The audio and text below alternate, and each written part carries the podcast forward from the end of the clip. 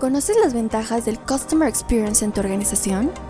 ¿Sabes cuántos clientes pierdes por no implementar una estrategia de este tipo?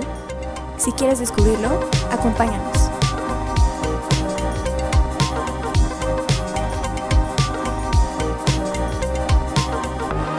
Customer Experience en español, el lado humano de la experiencia del cliente.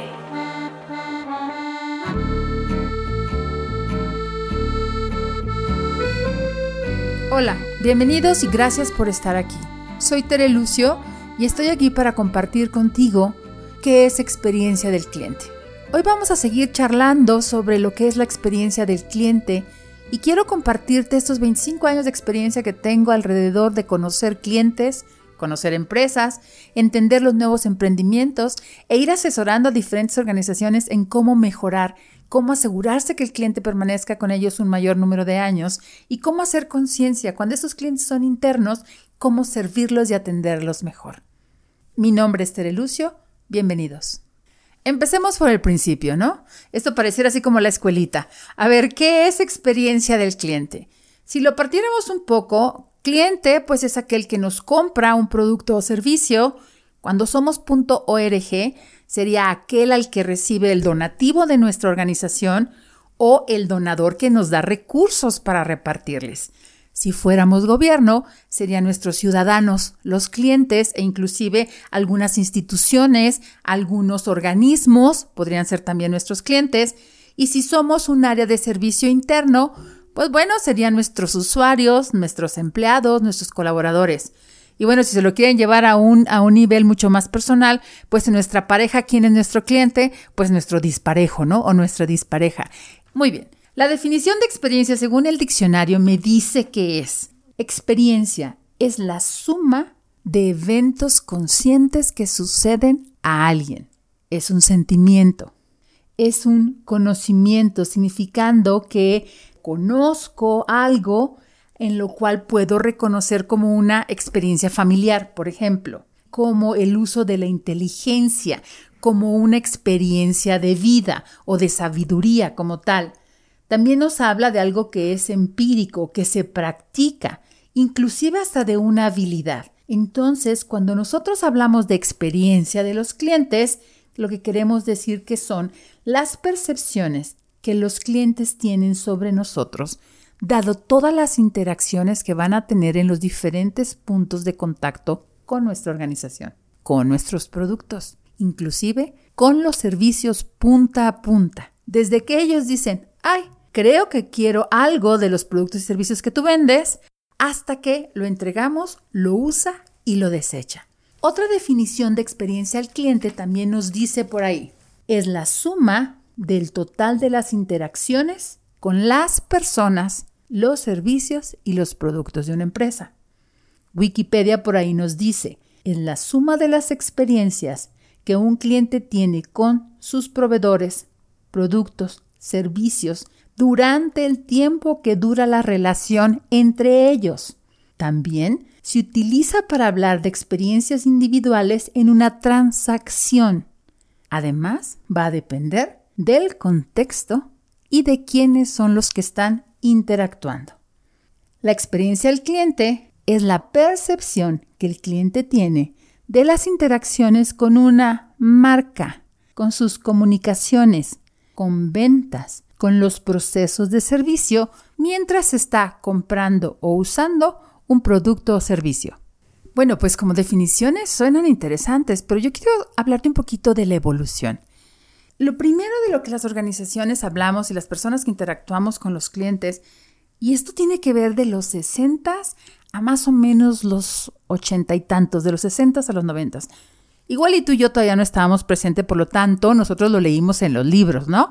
Pero bueno, lo que esto quiere decir es, entre los 60 y los 90, el concepto que utilizábamos era satisfacción de clientes, donde hablábamos que calidad era el cumplir con las expectativas de los clientes, cumplir con sus requerimientos, entregarles lo que habíamos prometido. Era muy sencillo, porque el cliente solo espera que le cumplamos lo que le prometimos en el tiempo, forma y costo en que lo hayamos prometido. Bueno, eso quiere decir que si tú tienes niveles de servicio Estamos hablando de los 60 a los 90.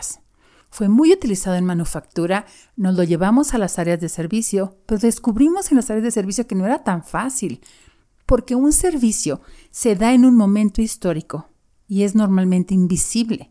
Es más, ni siquiera puedo juntar y prevenir muchísimos servicios al mismo tiempo. Solo lo entrego y en ese instante es que se crea el servicio, la interacción entre un proveedor y un cliente. Cuando tú tienes problemas de errores en el cumplimiento al cliente, nos lo pidió en 15 lugares y solo pudimos entregarlo en 9. Lo pidió a las 4 de la mañana y nosotros lo entregamos tres días después. Si le quedamos en que ya le estábamos enviando el correo electrónico, ahorita te lo mando. ¿Cuánto tiempo es ahorita? Esos son niveles de servicio, son promesas al cliente. Yo tengo una amiga que se casó con un pakistaní y eh, él se vino a vivir a Monterrey. Y un día llega el pobre musulmán y nos dice, a ver, par de mujeres, díganme cuál es la diferencia en este país de ahora, ahorita y ahorititita. La verdad le dijimos bienvenido. Cuando nosotros hablamos de niveles de servicio, el cliente va a esperar que cumplamos esos tiempos. Si no somos exactos y estamos hablando de 60 a 90, calidad en el servicio, el cliente espera tiempo de respuesta cero, tecnología perfecta, costo cero y recursos infinitos. Entonces, si tú le dices a un cliente, ahorita te lo entrego, es cuando cuelgas, está esperando que esté llegando y le estén tocando la puerta que se lo estés entregando. Eso es cumplir expectativas de los clientes. Si no las defines, espera algo absolutamente perfecto bajo sus estándares y sobre todo conveniencias. Eso fue nuestro primer punto de referencia.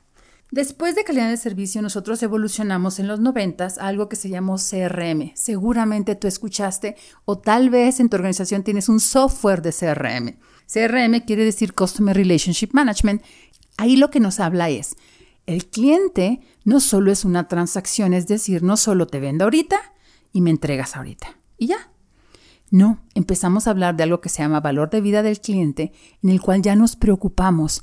Así como cuando tienes novio o novia y andas echándole el ojo y dices, mm, este sí me gusta para casarme, mm, yo creo que este sí me va a dar hijos guapos o yo creo que este sí me va a dar ese BMW que yo quiero que alguien me regale.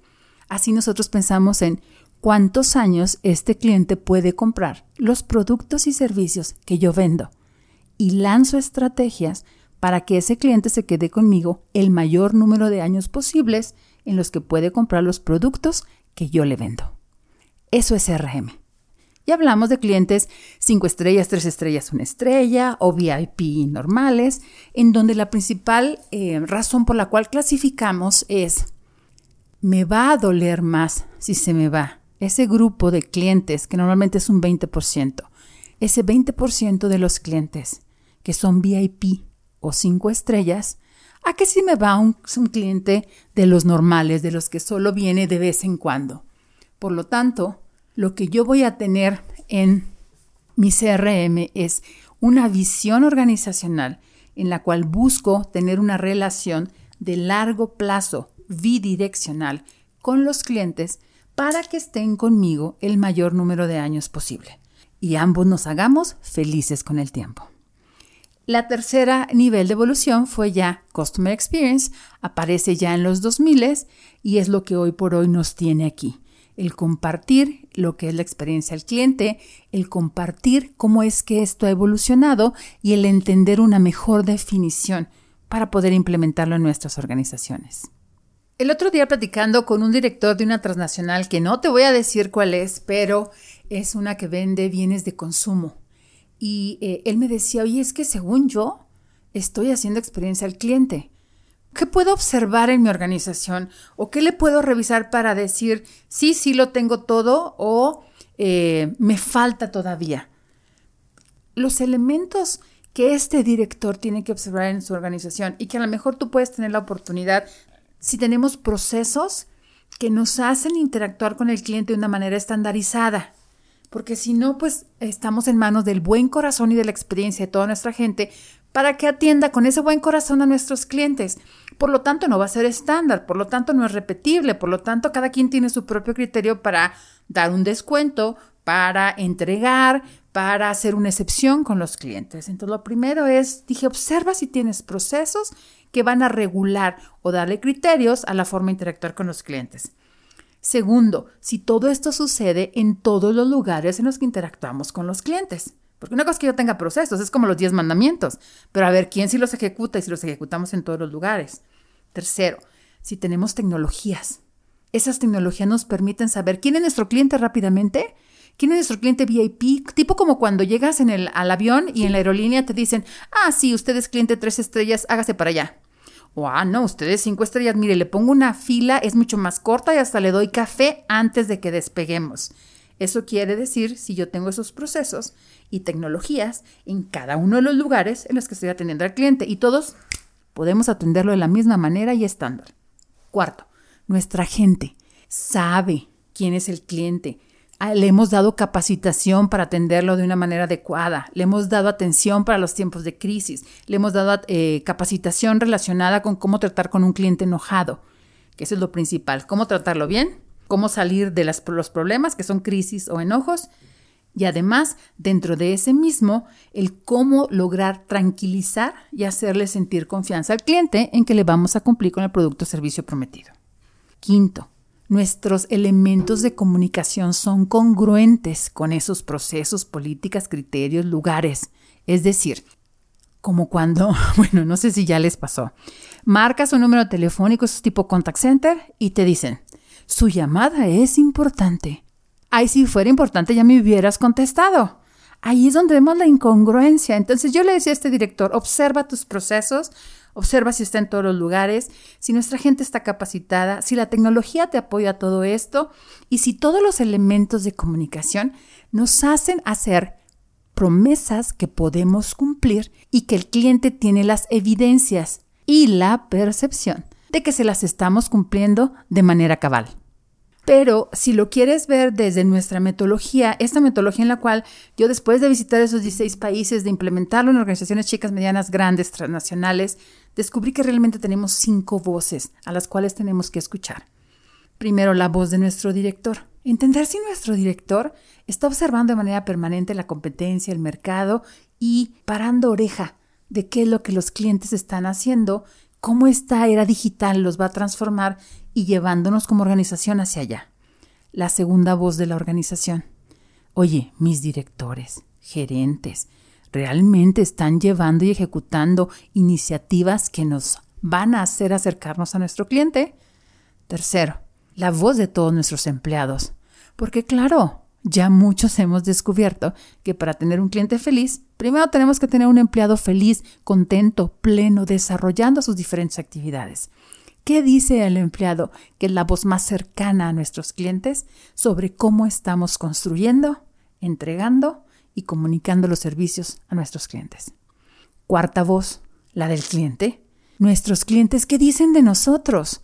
Porque lo más curioso es que ellos nunca evalúan lo que entregamos es la percepción que ellos tienen sobre lo que nosotros entregamos. Y la quinta es el benchmark. ¿Con qué frecuencia nosotros nos comparamos con la competencia para saber cómo estamos, cómo andamos? Es más, ¿contra quién me comparas? Entonces, dentro de esas metodologías, te invito a que observes también en tu organización, le decía yo a este director, si esas cinco voces las estás escuchando, tu voz, la de tus directores, la de tus empleados y gente, colaboradores que están cercanos a los clientes, la de tus clientes y la de la competencia. Esto para nosotros es clave, acelerando cómo escuchar todos los que estamos involucrados en el servicio punta a punta y que nos hace construir relaciones de mediano y largo plazo. ¿Qué cantidad de clientes pierdes? Yo te puedo decir que hay organizaciones que pierden uno de cada dos hay otras organizaciones que pierden dos de cada diez en el transcurso de seis meses. ¿Tú lo sabes? ¿Dónde se publica en la organización? ¿Quién lo mide? En algunas organizaciones es mercadotecnia. Cada organización es diferente.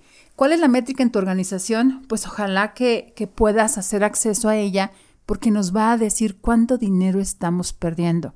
Si dijimos que experiencia del cliente me ayuda a tener, junto con CRM, el valor de vida de mi cliente, pues vayamos multiplicando. porque cada cliente que se te va son varios años de estarte comprando los productos y servicios y tienes que estar teniendo estrategias muy fuertes para atracción de clientes. ¿Qué quiere decir esto en la vida real? ¿Cuántas novias por año tienes y cuántas pierdes?